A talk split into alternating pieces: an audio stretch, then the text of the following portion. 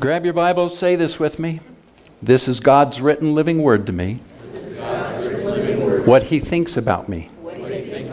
It reveals who God says I am and tells me what God says I can have. Because it's how he thinks, I choose to believe and act on what I'll read, and thus I am transformed. We're in a series on the topic of faith, and we've entitled it Great Faith. And we've been addressing the overall question, why is a series on faith even necessary? The writer of Hebrews writes, and without faith it's impossible to please him. Without faith it's impossible to please God. God can be pleased. There are things that I do that are not pleasing to God, but I sure want to get better at doing the things that do please him. I know this, though, that without faith, I can't please him. That tells me that everything I do needs to be done in some form or fashion on the basis of and with faith. Last week, our big idea, and we're going to put it up on the board here, was this. Couch potato faith will never enjoy Olympic-sized blessings. And so you need to download that message and listen to it and catch up, please. Today, we're going to discuss stepping out in faith. Stepping out in faith. What does that mean? What does it look like to step out in faith? And how do I do it? How can I step out in faith? Let me ask you, have any of you ever done something that required a leap of faith? Let me just hear. Yeah? Like what? Give me something that you did that required you to step out in faith big time. Buy a house. That's a good one. And it's a huge commitment, a huge decision. All right, ma'am? Quitting a job when you don't have the next one in place yet, all right? And all of the working through all those circumstances that you had to work through to make that decision, knowing that, you know, there's not a paycheck sitting there from the next one yet. Okay? Jim? Starting a business. Always a big leap of faith. Ed? I started a business. You started a business 21 years ago, haven't looked back, and you're more prosperous today than you've ever been in your life. Amen. Yes, okay, a couple more. Terry. I said getting married. You said... Some of you didn't hear that, and for the tape, or the CD, or the video people watching, getting married. And everybody that's married is laughing because they're saying, amen. Now, let me ask this. How many of you have ever looked back at a leap of faith you took with regret? A lot of people have. Now, can you imagine that there's a way to take these steps of faith confidently, knowing that God is directing you and that you will never again have to look back? We're going to find out how to do that this morning. You're going to have to settle something, though. Your life was not designed to be a journey of continual miscues where you stumble into God's plan for you. I don't know how many people live that way. They just sort of stumble into what God wants for them. Miscue after miscue after miscue. And God never designed your life to be that way. Your relationship with Jesus is designed by God to move you in to his purpose by faith. God's presence is always moving us towards his promises. Say that with me. God's presence is always moving me towards his promises. So when we allow fear or we allow unbelief to come in instead of bold faith, when we're in the midst of taking that step, then it's going to delay the manifestation of those promises in our life. How many of you have ever experienced a delay in something you were trusting God for? Is it possible that when you took that step of faith, you started in faith, but Then you looked away, you got your eyes on other things, and you begin to doubt, you begin to fear, and those things begin to quench the faith that you had. Our text for this morning is found in Numbers chapter 13. Turn there with me. Numbers chapter 13. We'll begin reading in verse 1. Numbers chapter 13, beginning in verse 1. The Lord spoke to Moses, saying, "Send men to spy out the land of Canaan, which I am giving to the people of Israel. For each tribe of their fathers you shall send a man, every one a chief among them." So Moses sent them from the wilderness of Paran, according to the command of the Lord, and all those men were heads of the people of Israel. The next several verses list for us the 12 men that he sent. And then starting in verse 17, we have the specific instructions that Moses gave to the men as to what they were to spy out and what information they were to bring back. Now let's keep going down. Verse 21 says, "And they went up and they spied out the land from the wilderness of Zin to Rehob." Now verse 23, we pick up here with them actually making their way back now, and they're standing in the presence of Moses and Joshua and the rest of the congregation, and they begin sharing their findings. Verse 23, and they came, I'm a little early. In verse 23, they're still spying out the land, and I want to make a point about what they find. Verse 23, and they came to the valley of Eshcol and cut down from there a branch with a single cluster of grapes, and they carried it on a pole between two of them. They also brought some pomegranates and some figs. I find that extremely exciting. Not only was this a good land that flowed with milk and with honey, but as a testimony to the kind of promise that they were about to move into, they grab a cluster of grapes, some pomegranates, and some figs to bring back. Now, notice that it says that to carry the grapes, they had to attach it to a pole and get two men to carry it on their shoulders. May I ask you, the last time you bought a cluster of grapes, did it require a pole? Did you have to get a couple of the King Supers? What do they call them nowadays? I want to be politically correct. Baggers? Checkers, parking lot attendants, clerks, helpers, bag clerk, courtesy clerks. Did you get a couple of them to carry the cluster out on the pole? Now, I want you to listen to me. Historically, they have proven that in the warmer climates of that area, individuals have testified for hundreds of years that sometimes they can find grape clusters as big as an infant.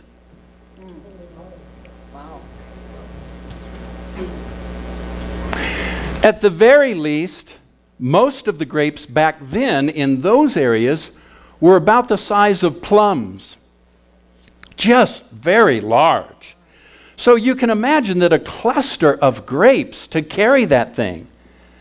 The commentaries tell us that it weighed upwards of 45 to 50 pounds for a cluster of grapes.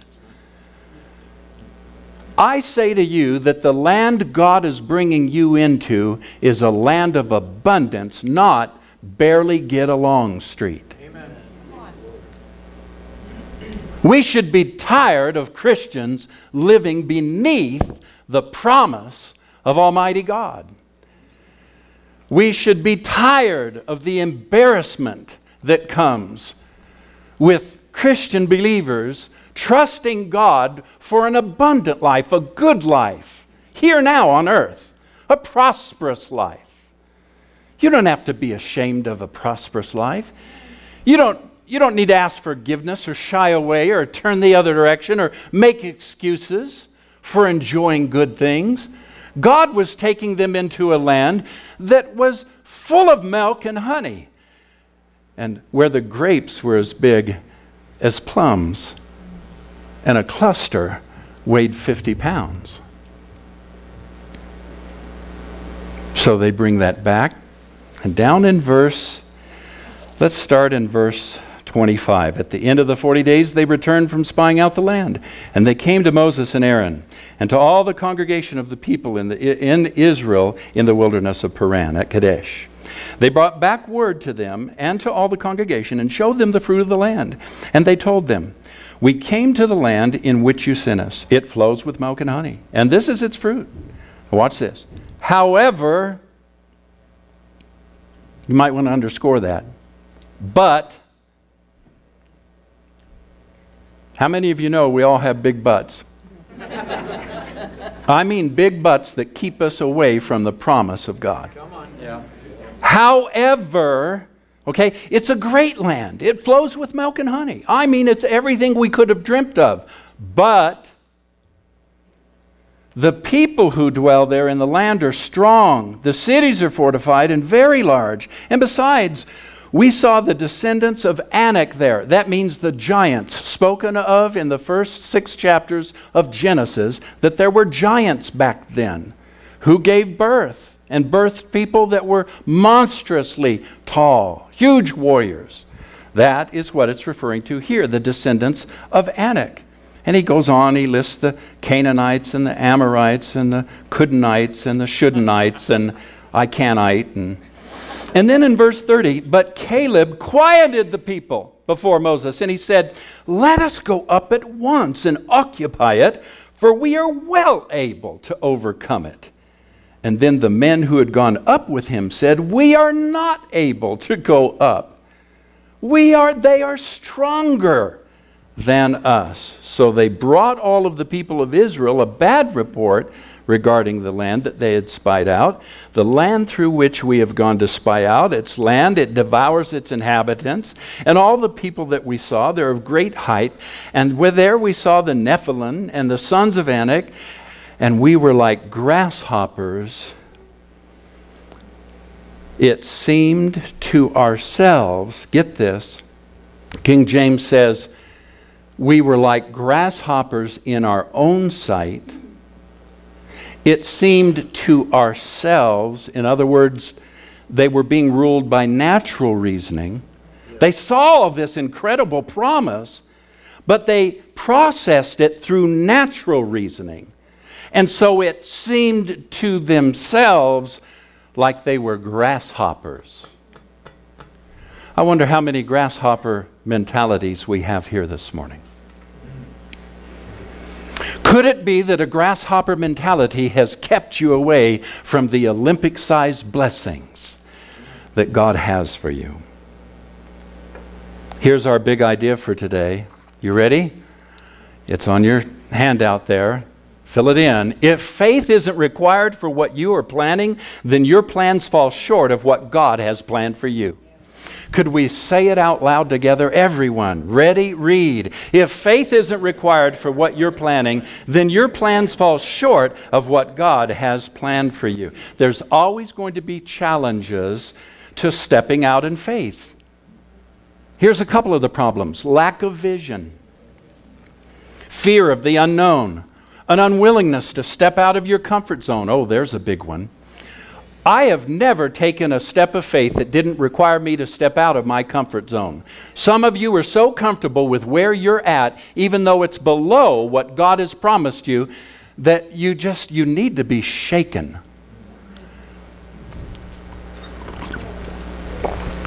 I mean, you need a godly friend to just give you a spiritual slap upside your spiritual head and say, "Look, there's more. There's a promised land. You can go up. We are well able to overcome it. You are not a grasshopper." Look at the person next to you and say, "You are not a grasshopper."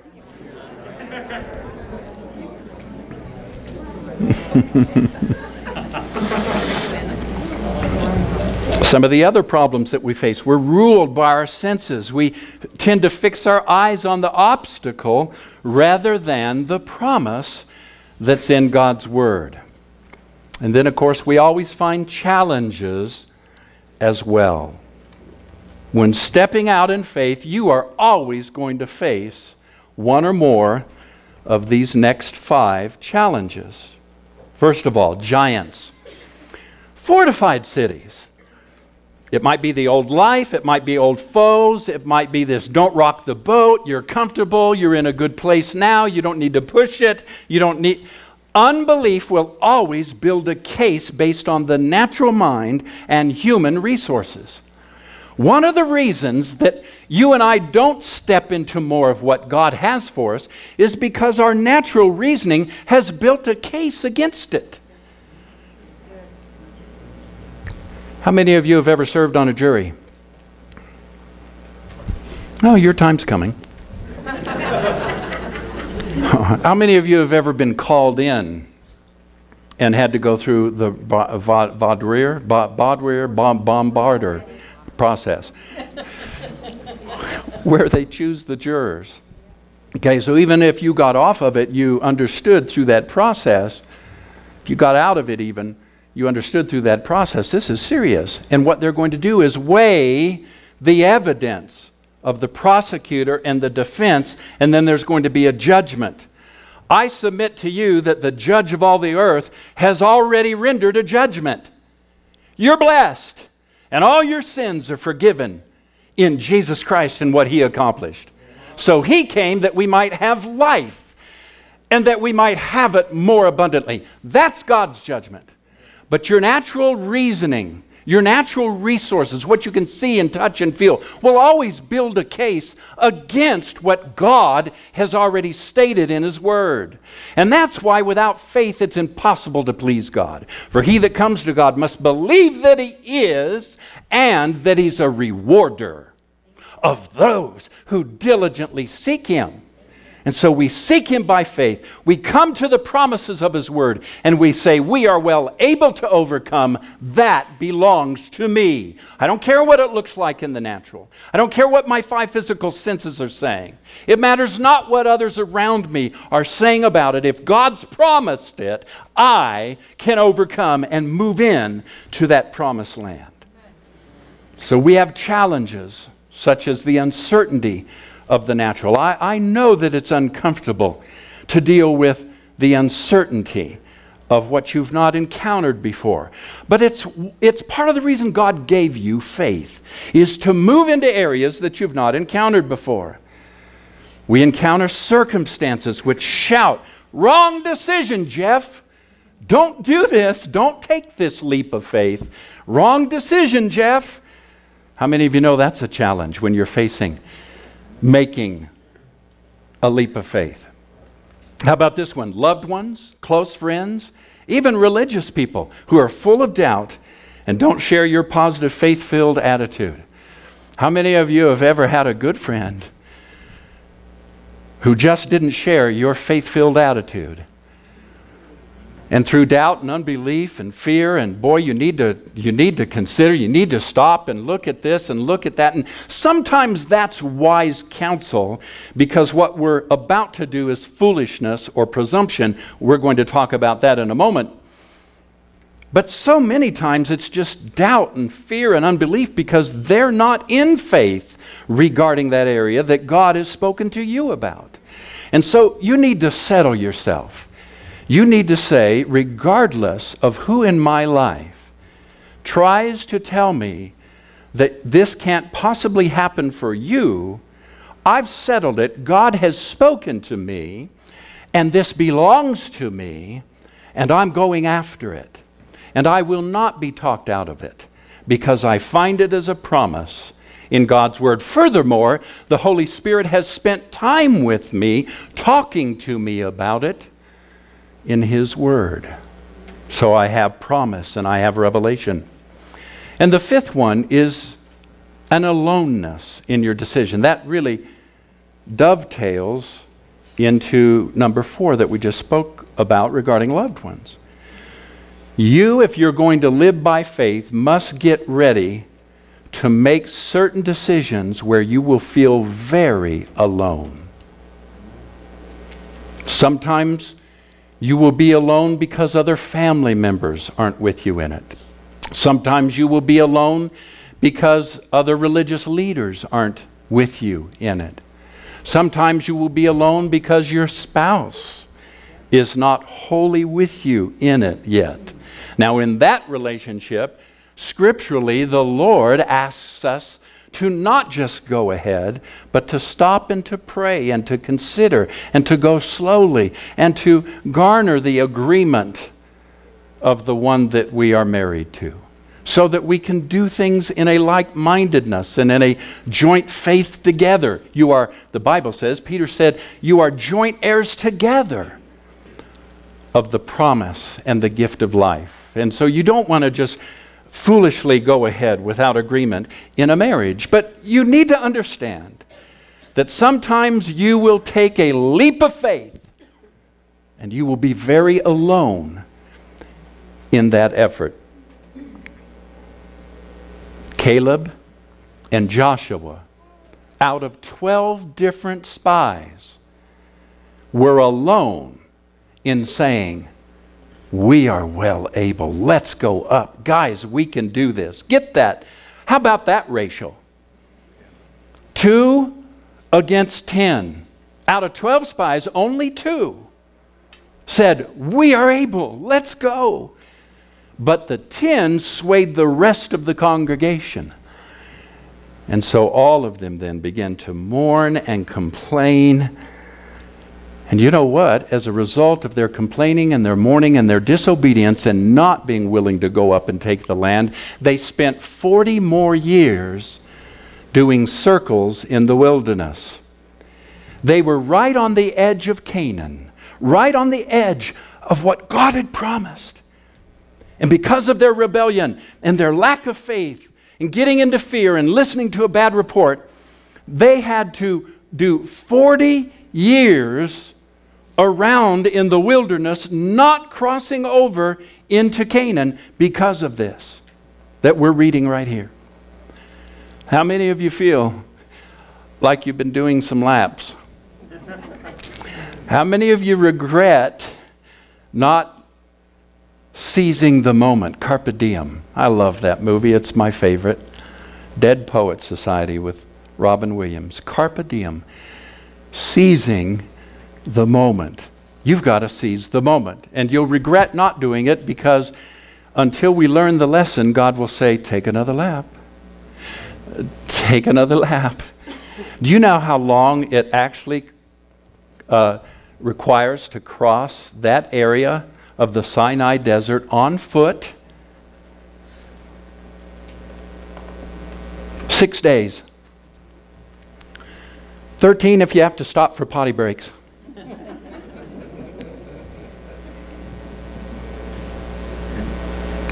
Two 2 weeks and you're across the desert. You're in Canaan. And it took them over 40 years. Something's wrong with that. Do you see why without faith it's impossible to please God? Do you see why that if faith isn't required for what you're planning, then your plans fall short of what God has planned for you? Now let's talk about foolishness and presumption. It is important. People think that living by faith requires a blind surrender to a nondescript hope hidden in the unforeseen future. To the contrary, faith knows exactly what God's Word declares. It accepts that Word as proof of things not seen, and it confidently acts on it.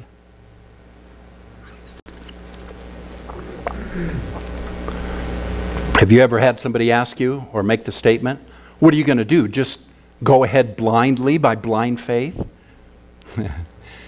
You know what your response should be? No, this isn't blind faith. I know exactly what God's Word says to me about this.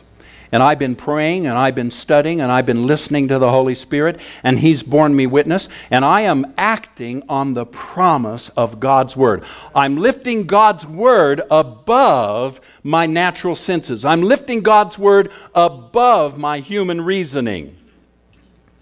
It's not blind faith. Why? Because faith is the substance of things hoped for, the evidence of things not seen. Faith is the substance I need. You see, faith isn't blind trust. Dream-fulfilling faith is based on a relationship with Jesus that gives His Word first place in your decision-making, acting on the personal direction of the Holy Spirit. A leap of faith would be foolish if you didn't have the Word of God. When you don't have the Word of God on something, when you just haul off and go and you do silly things, presumptuously thinking that God is with you. In Deuteronomy chapter 1, it is a recount of chapter 13 of Numbers and this whole incident at Kadesh Barnea. It recounts it, and in there it actually uses the word presumption, because the Lord through Moses is rebuking the people now 40 years later for having missed out on the promise of God. And they get all upset and they say, well, we can do it now. Praise God, we'll just do it now. And they grab their arms and they rush out and they try to go to battle.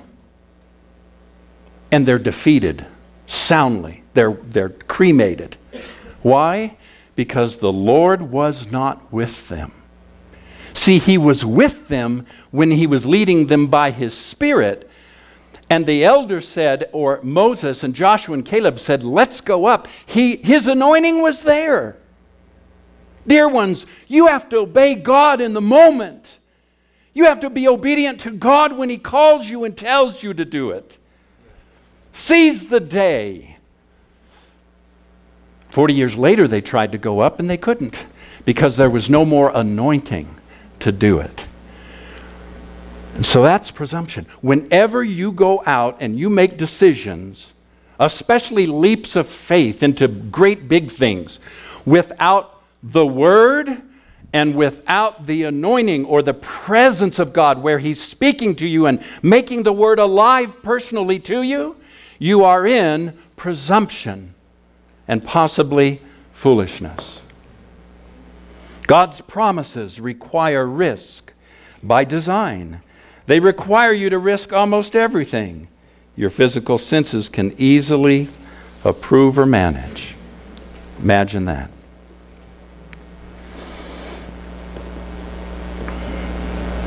All right, so how do we take this step of faith?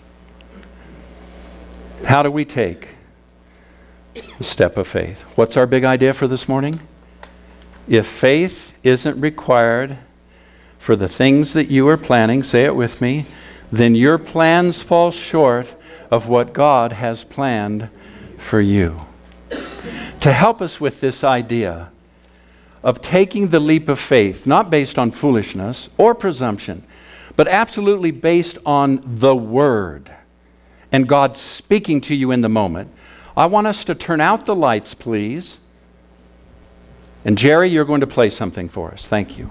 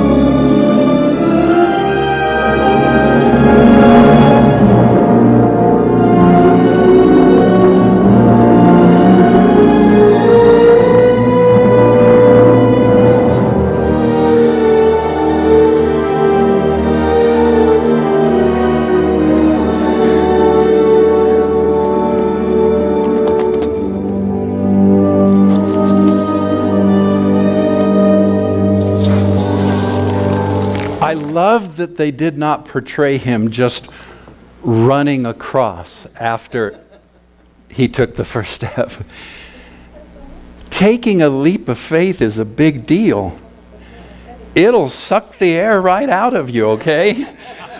I mean, if you step off into sometimes what you have only the Word of God and His sweet presence saying, yes, yes, go, yes, you're going to take that step. And there's all sorts of things that you will experience as you take that step. That is not doubt. That is not unbelief or fear. That's, oh my God, I'm out here where if you don't come through for me, right? That's okay. But Indiana in the movie takes step. And did you see what two things were involved? Number one, he had the book. Number two, he heard his father saying, Indy, you have to, come on, louder. You have to believe. You have to believe the book. Trust what you're seeing in the book. And then he lays his hand on his heart. Come on, everybody. Put a hand on your heart. Take your Bible. Get it out in front of you, okay? Say this. God, I believe. I believe. That's what you're doing. I believe. I'll take that step. Okay, let me give you 5 quick keys to making this step of faith, and we'll close. Number 1, expect God's voice in your circumstances every day. Number 2, listen. You've got to spend time listening. And you'll never be able to hear what he's saying if you're caught up in everything that's going on in this world, all of the many voices that are chattering and giving you advice and all of the many distractions of our material world, our busy technological world. You've got to pull aside and spend some time in worship, in the Word, and in contemplative silence. Yesterday, I got up from my office, I was walking around, I try to do this about every 45 minutes, just get up from my chair, walk around, and as I do, I pray. And then I needed to go into the restroom, and so I did, and I finished there, and I was walking out of the restroom, and the Spirit of the Lord said to me, go into your closet. Now, it's been a long time since I've ever heard the Holy Spirit tell me to go into my closet. My last recollection of going into my closet was as a young teenage boy, 15 and 16 years old, after I had first gotten saved and started walking with the Lord. I read the words of Jesus where he said that we should, rather than being like the hypocrites who say their prayers out in public, you go into your closet and pray in secret. So, in the house I lived in at the time, you have to understand, this was 42 years ago. Our closets had sliding doors on them. They didn't even open out. They weren't that size even. They were all of from here to the back of that chair. All right? All you could do was hang your clothes in them and then put some shoes on the floor. But bless the Lord, I was going to obey the Word of God and climb in there. And I made me a prayer place. I don't know if that's ever contributed to to some of the back issues or not, but man, I prayed in my closet, brother. Now, the joy of what I heard yesterday was this. My closet now is as big as a bedroom almost. Not bragging, I'm just saying, when the Holy Spirit turned me around and said, go into your closet, get on the floor and pray. I said, yes, Lord. Laid down there on the floor, shut the door, and said nothing for 15 minutes. Thought nothing, said nothing, didn't petition, didn't cry out, didn't pray for you. I just contemplatively in silence waited on God. Now, if you're getting anything out of this message this morning, part of it's because of that 15 minutes. I promise you. First, you've got to expect God to speak to you in your daily circumstances. Secondly, you've got to spend time listening. Third, declare. Establish that God's Word is substance and proof, and that all that's necessary, it is all that's necessary for you to act on God's Word. Put it in your mouth. Speak it. Number 4, refuse. Refuse to allow the influence of your senses to rule your obedience to God's Word. Decide to lift the Word of God above your reasoning. Note, that's exactly what Joshua and Caleb had to do. Isn't it interesting that all 12 of them saw exactly the same thing? All 12 of them experienced exactly the same thing in the same place at the same time, but they came, only 2 of them came back with a positive report. Now, I am believing better things for New Testament believers. I'm believing this word is reaching your heart, and you're saying this morning, I refuse to be like the 10. I'm going to be like the Caleb. I want the Caleb spirit. I want the Joshua spirit on me. We are well able. We are going to go up. I'm going to go up and take number 5. Ready? It's a big one. You see the space I allotted for it there. It's great big. Ready? It's going to take you a while to write it, Anna. Jump. Jump. Jump. Jump. Everybody say it. Jump. Jump. So you've got to expect. You've got to listen. You've got to declare. You've got to refuse. And at some point, bless the Lord, you've got to jump. Amen. 35 years ago, I was working at a photographic laboratory downtown. I'd just gotten married. We were getting by on 2 incomes, trying to get our footing, trying to get in a place where we could move out of maybe a rental, traveling 50 miles to and from church. And the Holy Spirit led me to quit my job.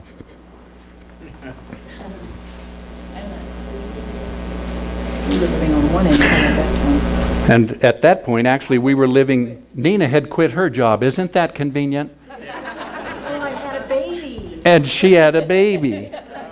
Wasn't my baby, is her baby. So we had both quit our jobs. And here's the deal. My pastor told me that if I wanted to come on, I could come work for him and be an associate for $500 a month. Do the math.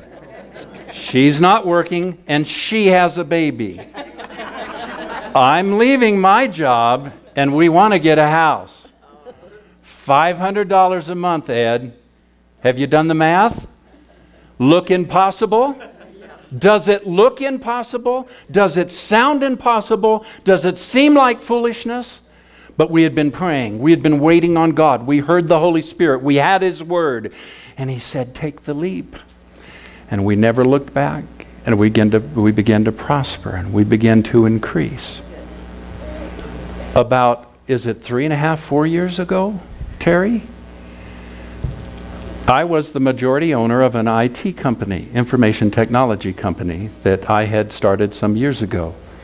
Terry and I were at this point working together in this, and she had joint ownership with me.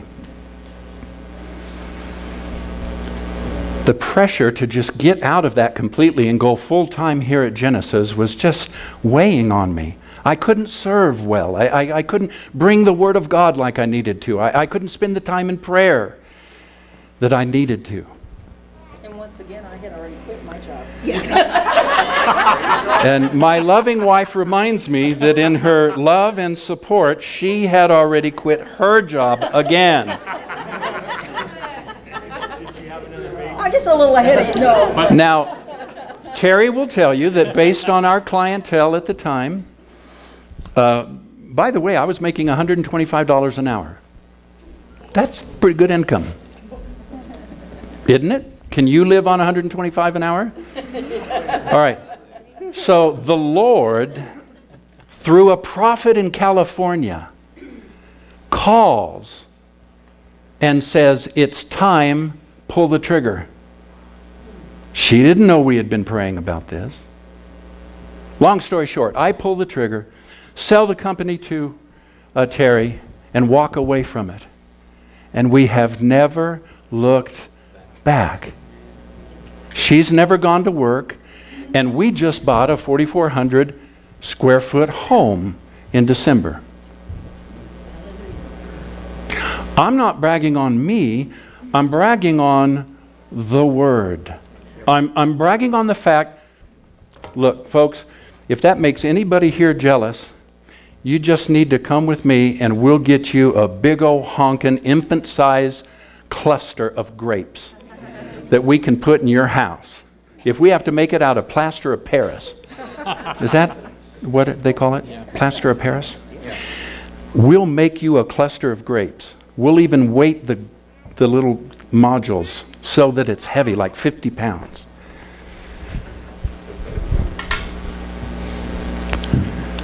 What's God said to you? What's He promised? You are able. And I'm inviting you to stick around a church, a congregation of people that believe and want to come alongside and believe with you that you are able. Just the two of you. Just the two of you on your instruments right now. Chuck and Josiah, just the two of you. Go ahead, play. Say it with me. If faith isn't required for what you're planning, then your plans fall short of what God has planned for you.